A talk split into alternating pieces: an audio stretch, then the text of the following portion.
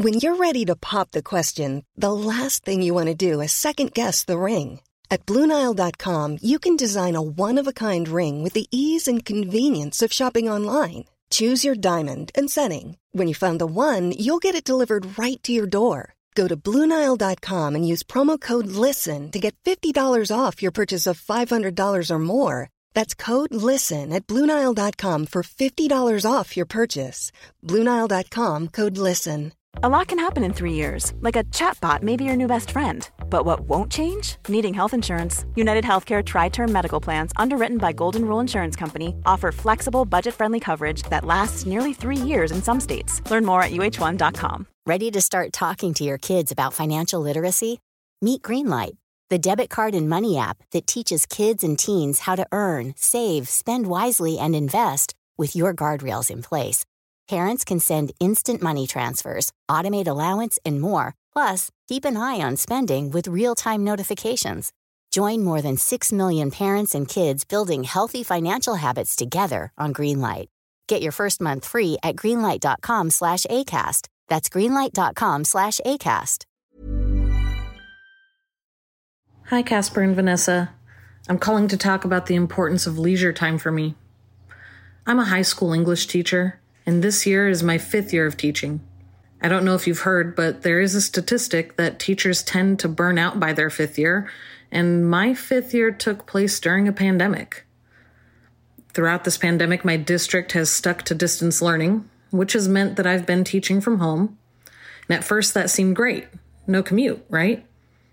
But as the year has progressed, the need to be able to separate work from leisure has grown to be ever more important.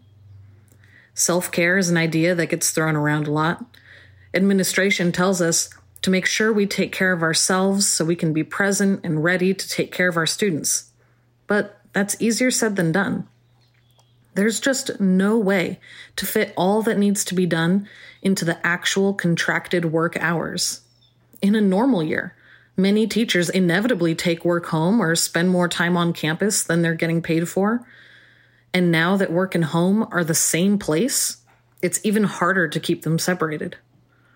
It has been more important this year than ever before to make sure that I recognize when to stop working and start relaxing. Understanding when it is okay to take time for myself has been the thing that is keeping me going this year. I've played a lot of Animal Crossing, listened to a lot more podcasts, and studied Harry Potter even more. So thank you for the role you've played in that for me. Thanks for listening and have a good day. I'm Casper ter And I'm Vanessa Zoltan. And this is The Real Question.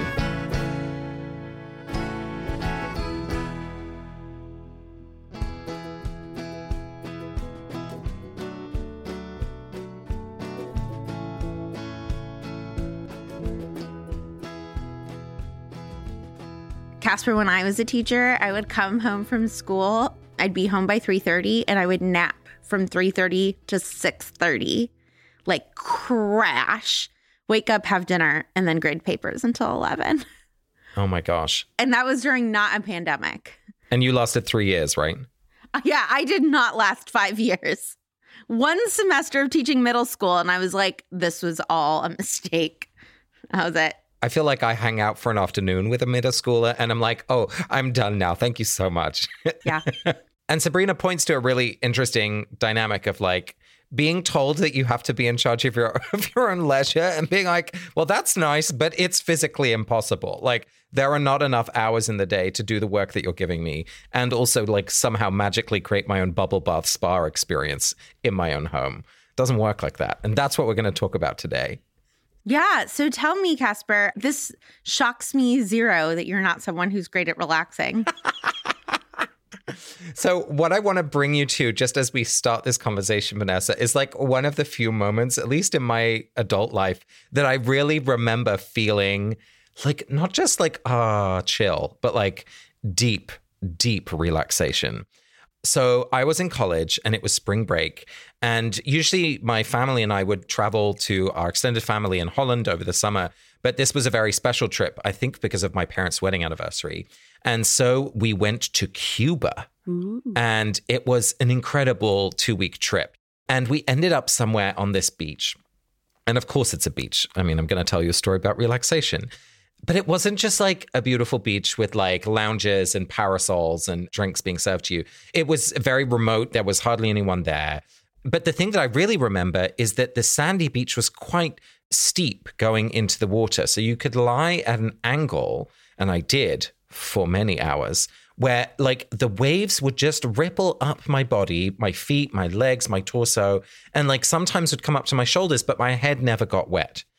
And it was gorgeous sun. And I spent maybe six and a half hours just lying there. And it was just, it was just endless. Like time stood still. Like I saw the sun move across the sky. I had every thought that I could possibly think and then no more thoughts. Like it was just this like deep experience of calm and relaxation. And all I paid attention to was how nice the waves felt on the skin of my body. And it, I hold on to that memory because it's so unusual now. Of course, you know, I now have responsibilities in my work and in my marriage in a way that I, I didn't as a 19 year old. You know, my parents were still ultimately in charge of figuring out where we were sleeping that night and things like that. But it was also so rare to have that much time. And the way, certainly, that American life is structured, and therefore my life is like, no, that's just not possible.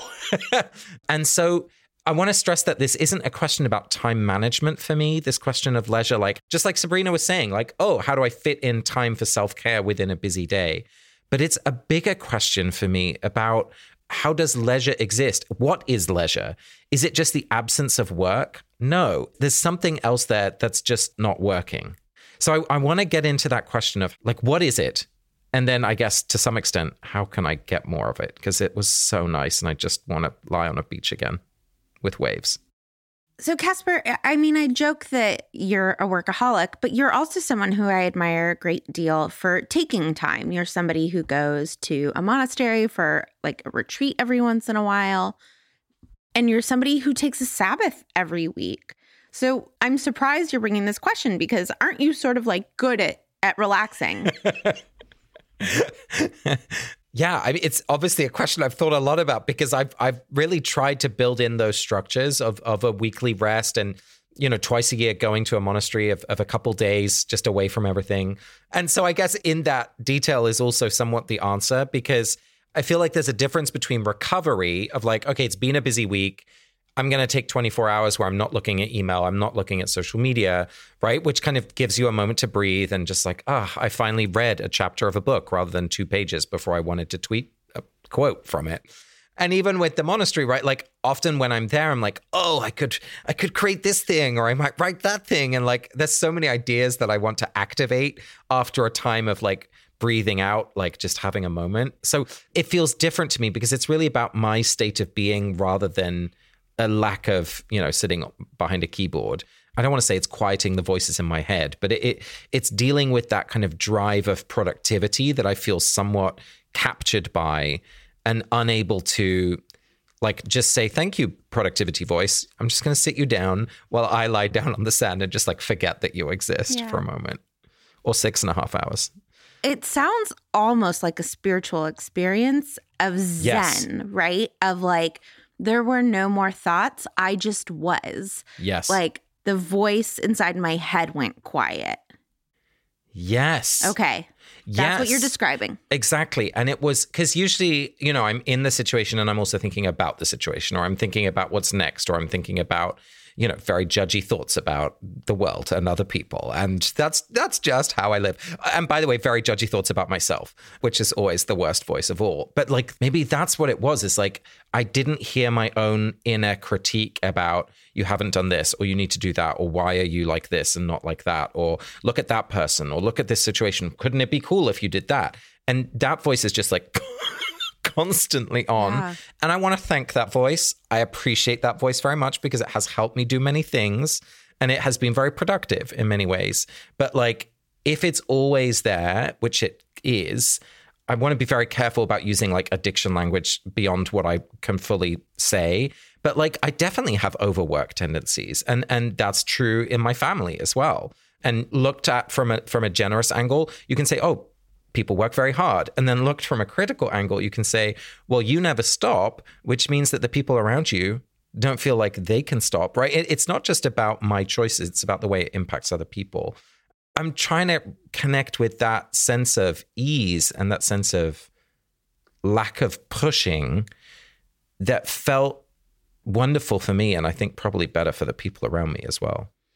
So, what is at risk if you never have this again? You haven't had more than a few moments of it in the last 15 years, it sounds like. And I'm not going to lie, I don't think I've had this in the last 15 years. Right. But who cares, right? Like, I've taken days off and I've taken trips and I've seen beautiful things. Does it matter? I mean, I think Sabrina said it so well in the voicemail. It's a well known fact that most teachers don't last more than five years. And that's so indicative of a broader culture of burnout, of, of more and more people having to push further and further in a very short timeline in order just to be able to keep up with the expectations of a particular job, for example. So you want to be able to rest so that you can work harder? yes, good question. Well, no, because burnout isn't just about not being able to work. Like it's the body like shutting down in so many ways, and people get very sick. It has bigger implications than not just being able to fulfill a, a job's responsibilities so that's a significant part of it. Like I I don't want to end up in a situation where that's the case. But the broader thing that's at stake feels like is I want to live my life in line with what life is about. Like I I want to pay attention to the things that actually matter. And absolutely, work and contributing matters, but it's not the whole picture. And so I don't want to look at the end of my life and be like, you know, in that cliched way of like, oh, I missed that email. Uh, and and I, I don't honestly think I'm at risk of that right now, but it feels like this is a voice in my head that is not going to get quieter. And I need to find a different way to be in relationship with it. Like I, I need a I need a Zen voice or a beach voice that is at least as loud as the like, but you have to-do lists. Okay, what text do you have for us? So I love the West Wing. Me too. And as I thought about work and leisure, I absolutely immediately thought of this show. So, The West Wing, famously written by Aaron Sorkin, at least the first few seasons, and it's this idealized vision of American politics and American government. It follows the team supporting the president in the West Wing, in the West Wing office of the White House. And the first pilot episode came out in 1999 and it won three Emmys. So it started really strong. And the central character who I want to spend some time with in this conversation is CJ Cregg, who is the press secretary for the president. Item number two. CJ has the president. It's a light day, Chris. Let's just get through this and then I'll take a couple questions. And in this pilot, we meet her for the first time as she's on a treadmill at something like 5 a.m. next to some kind of like, you know, cocky hot guy. You know how there's different categories of hot. This is like DC cocky government official hot. And while the TVs are around them with the news, like she's talking at him. Like he's not, he didn't really sign up for this conversation. He's just running next to her. You can have a normal life. You'd be amazed at how normal I can be. See, it's all about budgeting your time. This time, this hour, this is my time. 5 a.m. to 6 a.m. I can work out, as you see. I can think about personal matters. I can meet an interesting man. The trick is. Beeper's going. What? I think your beeper's going. And the reason I picked this text is because honestly, this is like my current approach, which is like, oh, you want meaning and relaxation? Great. Let me schedule that. You have a Sabbath day, you have twice a year, you go to the monastery, like bish, bash, bosh, structure here, put that place there. You know, like I'm in charge, I can make it happen. It's all about how you design your time. And this is my relaxation feel at leisure time. Bish, bash, bosh, relaxed.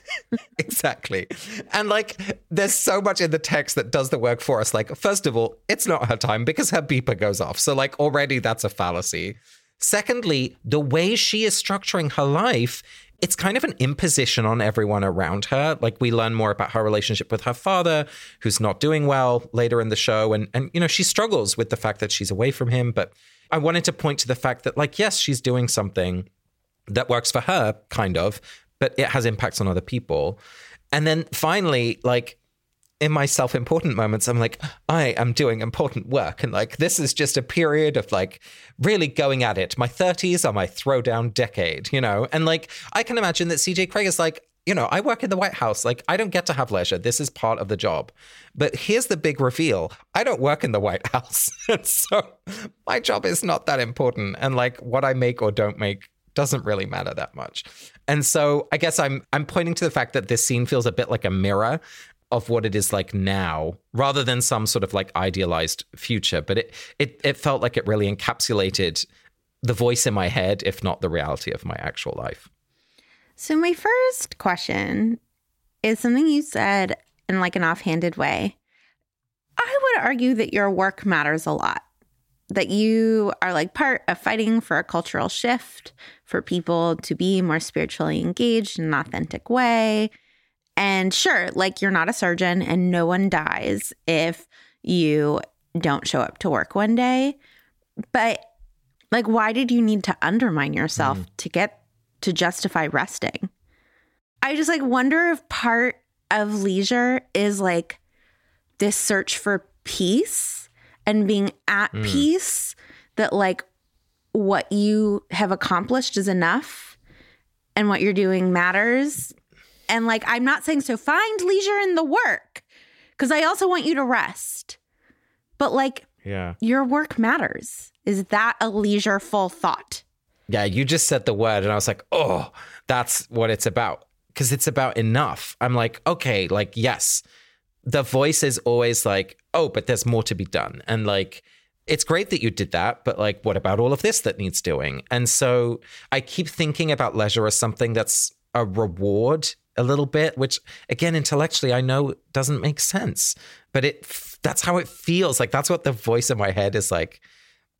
Yes, but you can do more. And and again, I don't want to hate on that voice because I, I kind of like it. Totally. like I do like that sense of of ambition and, and and vision, but it I don't think it's ever going to end. That's what I'm starting to realize. Like, I have achieved things that I would have thought 10 years ago, if I do that, like, oh, if I write a book or like appear in the New York Times, then A, B, and C will happen. It's like, hey, buddy, you did it.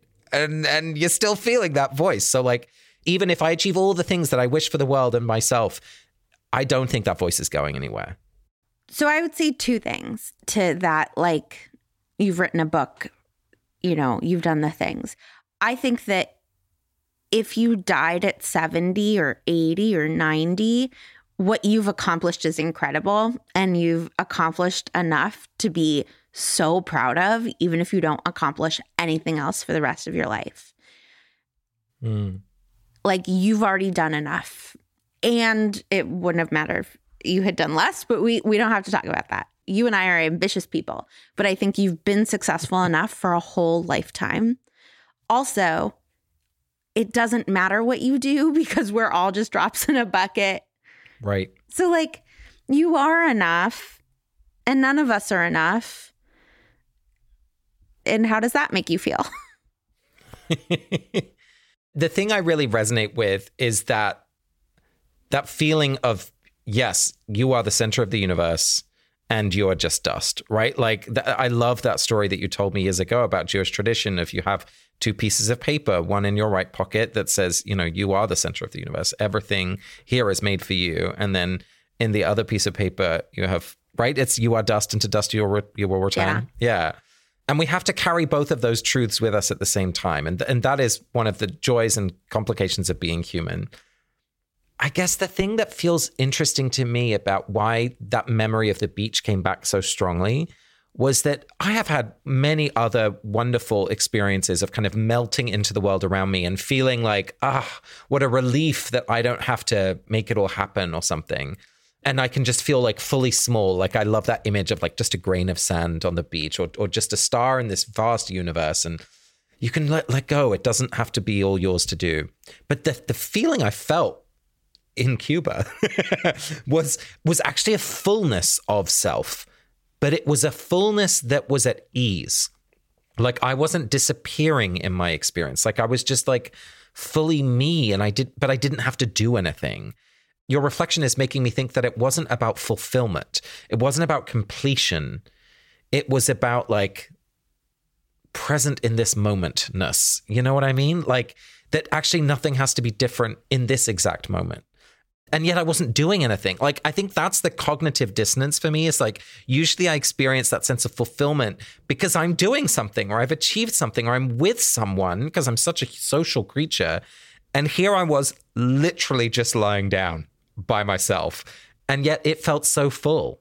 So, is one of the things that you want in your leisure to be alone? Because I'll tell you, I think that the last moment I felt really relaxed and joyful, I was on the couch of our dear friend Lauren, and her mm. dog's head was in my lap. And because the dog's head was in my lap, it was agreed that I couldn't help with anything. And they were like, Look, you drove three hours to be with us. Let us serve you. And I was like, Yes, I will. And usually there's a voice in my head that's like, I have to make myself useful. I can't sit and be served yeah. by friends. I have to be clearing plates or doing dishes or helping chop. Yeah. And like this dog's head made me feel like, well, mm. I can't. And I just like got to pet something soft and drink a cocktail. So I'm just wondering if you would find that fulfilling enough or not not really. Oh, I love this, Vanessa. This is so cool because what it's about is receiving. It's it's not about being alone or with other people, but it was like you in that story and me in Cuba. Like I was receiving the moment. I was I was just grateful. Oh, I find myself quite teary. Like I could just I could just accept it without having to contribute. And I, I obviously not going to live my whole life like that all the time because I do need to contribute in other ways. But like the moments where I don't, let me just receive it the receiving is also a gift. I'm suddenly making sense of that in my mind. Ah. okay, so it sounds like we got to this place of like leisure is about receiving, at mm, least in part. Mm. And CJ is not receiving, right? Like CJ is like, right. I'm pushing myself on the treadmill and I am right. stretching my whole life. Like there's nothing in this that CJ is receiving. Right. She does not wake up at 4:30 in the morning to go look at the sunrise. Like that is not what she's going to do with her 5 to 6 me hour. Is there anything else you want to say about the West Wing before we move on in this this great CJ Cregg moment? I guess it's not about this moment, but the thing I'm thinking about is how I've had these experiences, you know, whether it was like a high school theater production uh, or or like singing in a choir. I went on tour for three months in my 20s, or like being part of a team that made something exciting happen. Like, you know, our first live show together, uh, the fact that 600 something people showed up in DC to see one of our live shows, like, there have been these moments, and only much later do I really remember, like, holy moly, that was a lot of people, or like, that was a really beautiful experience to like sing together for three months. That will probably never happen again in my life. And so I I want to receive more in the moment. I don't, I don't want to have to wait. I don't want to have to think back and be like, wow, that was special. Like what it's helping me see is like it's not actually about lying on the beach. The beach was just a way that got me to the receiving. It was the receiving that mattered. I don't have to book a plane ticket. Yeah. And like maybe you also want to book a plane ticket and that's fine, right? I mean, yes. there are situations where it's easier and more difficult to receive, right? Yeah. And there are situations yeah. where you shouldn't, where you should be the one serving. That's right. So it's okay to set yourself up for like success in receiving. But yeah, I think that those moments can be more frequent. Yeah. One size fits all seemed like a good idea for clothes. Nice dress. Uh, it's a it's a t-shirt. Until you tried it on. Same goes for your healthcare. That's why United Healthcare offers a variety of flexible, budget friendly coverage for medical, vision, dental, and more. So, whether you're between jobs, coming off a parent's plan, or even missed open enrollment, you can find the plan that fits you best. Find out more about United Healthcare coverage at uh1.com. That's uh1.com. One size fits all seemed like a good idea for clothes. Nice dress. Uh, it's a it's a t-shirt. Until you tried it on. Same goes for your healthcare. That's why United Healthcare offers a variety of flexible, budget friendly coverage for medical, vision, dental, and more. So, whether you're between jobs, coming off a parent's plan, or even missed open enrollment, you can find the plan that fits you best. Find out more about United Healthcare coverage at uh1.com. That's uh1.com. Ready to start talking to your kids about financial literacy? Meet Greenlight, the debit card and money app that teaches kids and teens how to earn, save, spend wisely, and invest with your guardrails in place. Parents can send instant money transfers, automate allowance, and more. Plus, keep an eye on spending with real time notifications. Join more than 6 million parents and kids building healthy financial habits together on Greenlight. Get your first month free at greenlight.com slash ACAST. That's greenlight.com slash ACAST.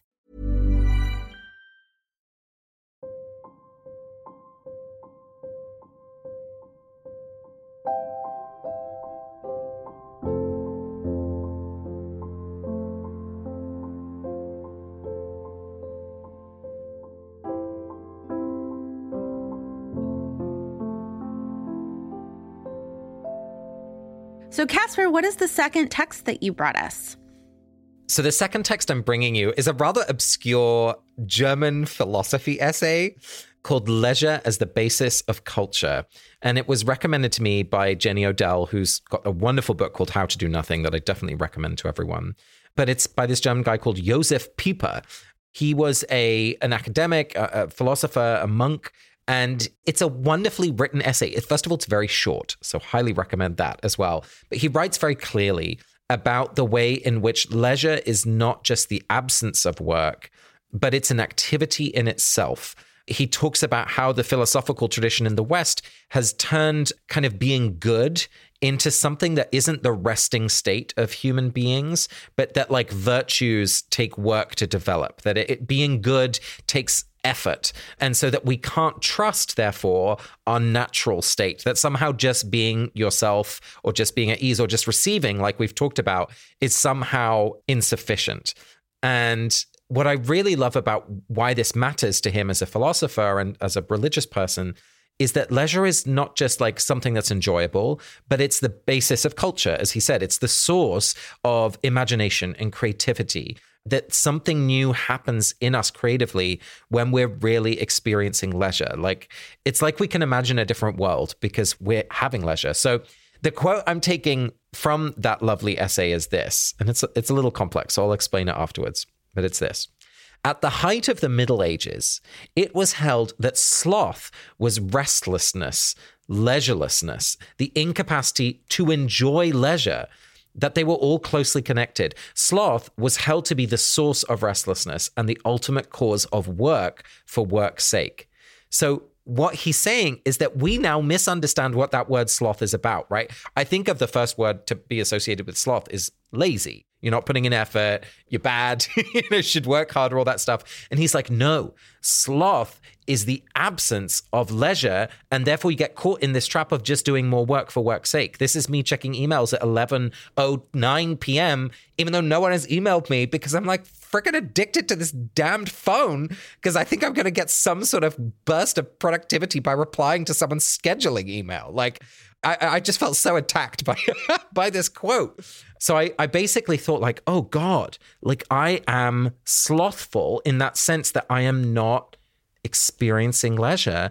And that's why I keep falling into this work for work's sake trap. That was a lot. No, I love it. So it's like it's lazy to just work all the time.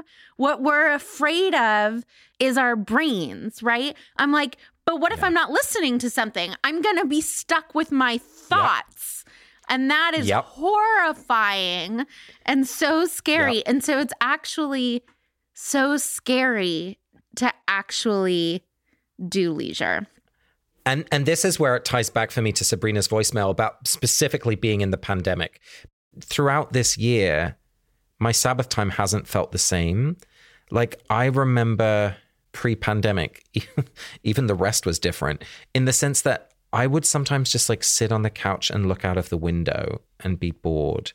And I think the rituals that I created pre pandemic around my Sabbath maybe haven't been as effective in this context. Like when I put a book aside and I'm just staring at the ceiling. Because, like, it can happen then too, you know, just like that metaphorical wave slapping my feet as I not even doze, but just like happily stare into nothing.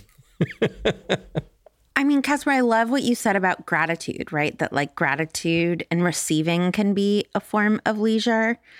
I'm also wondering if if you said thank you and received it, would that address this like enough question? Hmm. I feel like I'm in my mid 30s and at this point I'm like the fights I have with myself are probably the fights I'm going to have with myself forever.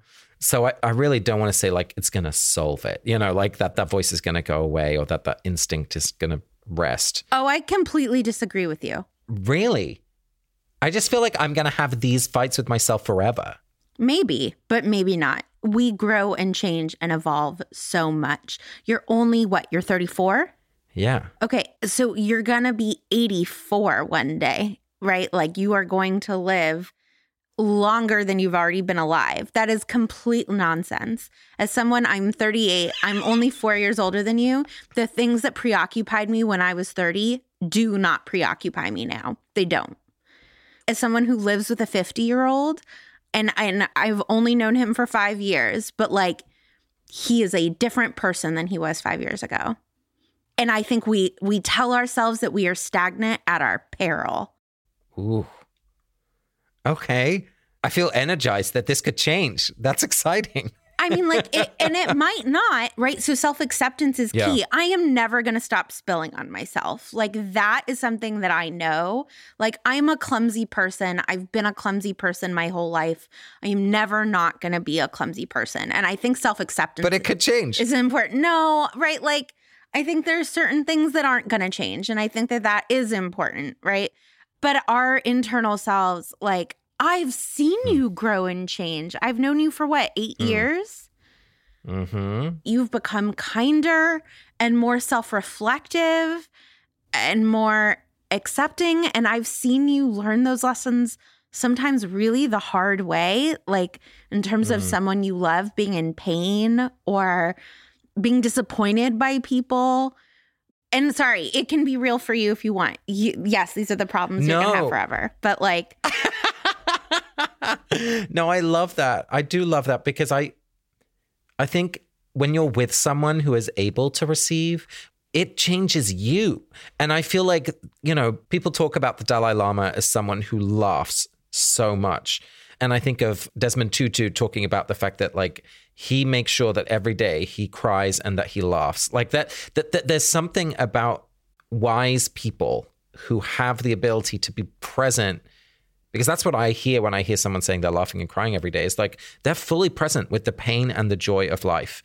And life is made of joy and suffering. That is just what it is. And so the the quality of what my life's experience will be, let alone the impact on the world, is going to be about my ability to to receive. I, I'm really I'm compelled by that. That feels scarily important now. okay, so you are on board, right? Like, you're like, I need to be present. I need to believe I'm enough. And I can stare out Yes. the window and look at birds and I can have moments of leisure. And even if I didn't take a picture, it happened and all that. but like, no big deal. That's just what people spend their whole lives looking for. Like, what is one moment that you are going to try to curate that for yourself? Hmm. Okay, I have one small one and one big one. The small one is that um, often Sean will cook for me, or we went over to friends who live in the same building this week, and um, our neighbors had really gone to a huge effort to cook beautifully. And like, I do the thing of making sure that the person who's cooked really knows that I am appreciating them. I talk about the deliciousness and specificity of the food. And, you know, I really make sure someone else feels appreciated. But I, I don't necessarily pay that same attention to like me appreciating it. And that feels like a really good thing that I can practice regularly is like notice the pomegranate burst of taste, right? Like feel the texture of the aubergine. Just receive it. Like, wow, this curry sauce is delicious and not too spicy for my white taste buds. what a perfect sauce. Mm-hmm. So that's a small thing. And that's so fun because you have the instinct to say it. So it's just like right after you say it, be like, now let me Feel mean it. it. like that's great. It's so Oh. Casper. I love it. You are really good at that, by the way. You're like, oh my God, these eggs, Vanessa, are they extra whipped? Like they're scrambled. They're just scrambled eggs. No, you did something to them. But the big thing is, and I've been thinking about this for a long time, I guess I'm saying this out loud for myself, is like, I kind of want to go on some sort of pilgrimage. And the Camino is is the kind of obvious thing in my imaginative space, right? This ancient monastic path that traditionally leads from from your front door wherever you live in Europe to Santiago de Compostela in, in northern Spain. And I I just feel like yes, I can practice this in small moments, but it's also small moments have to be encased in in big things now and then. And I haven't I haven't had that kind of experience in a in a long time. And I want to to practice receiving in an extended walk where I avoid blisters, hopefully. Oh my God. I was just thinking about, I was thinking about this when you were describing Cuba that I haven't had a proper vacation in a long time, but that Julia and I hiked the Wicklow Way. And a moment Yeah. of actual leisure for me was putting my boots on on like day four when the blisters were at their worst. And it was the only thing on my mind. The only Yeah. thing on my mind was putting boots on. Yeah. And like it took till day four of walking until that was true. But like Right. all I was thinking about was putting on boots and walking. It, so it like really doesn't need to be this like beach thing. No. It's about moving your brain to this other space. yeah. Yeah. This is very exciting. I can't wait for you to like start noticing the mouth feel of like gnocchi. hmm And I can't wait for Oh. you to do a big pilgrimage. I'm so excited. I'm literally going to look up flights for 2020, whatever it is. 2027. 2027. Yeah. Yeah, exactly. I love you so much, Vanessa. Thank you for this. I love you. And I just, yeah, thank you for bringing this question. And thanks to CJ Cregg and Josef Pieper. and I guess Aaron Sorkin. I'll give him a little credit Meh, too. meh, meh, meh. Casper, th- we also want to thank Sarah in Denver, Colorado for this week's maxim. Sarah wrote, My favorite maxim that I tell myself often is attributed to St. Augustine. It is simply solvitur ambulando. In English, it is solved by walking. I find that a good walk is often the best starting point to solve a problem. Amen, Sarah. Next week, we're going to talk about how to break up with friends. So I'm excited to learn from you on that one, Vanessa. And then the following week, I want to ask what happens when we die. And I really want to hear from you. Maybe you were with someone when they passed away. Maybe this is something you've thought a lot about theologically or philosophically. I just really want to hear what you think happens to us when we die. So please record a voicemail and email it to us at realquestion at notsorryproductions.com. You've been listening to The Real Question. We can only make this show thanks to the support of our patrons. And we are so, so grateful for you. You've been coming out in droves, and we are just incredibly grateful that we can keep making the show. More than 600 of you are already supporting the show. Thank you, thank you, thank you so much. You can also follow us on Instagram, Facebook, and at Real Question Pod, and Twitter at RealQPod. We are a Not Sorry production. Our executive producer is Ariana Nedelman. Our music is by Nick Bowl, and we are distributed by ACAST. Thanks to Sabrina for your voicemail, Julia Argy, Nikki Zoltan, Molly Baxter, Stephanie Purcell, and of course, all of our fabulous patrons. We'll see you next week.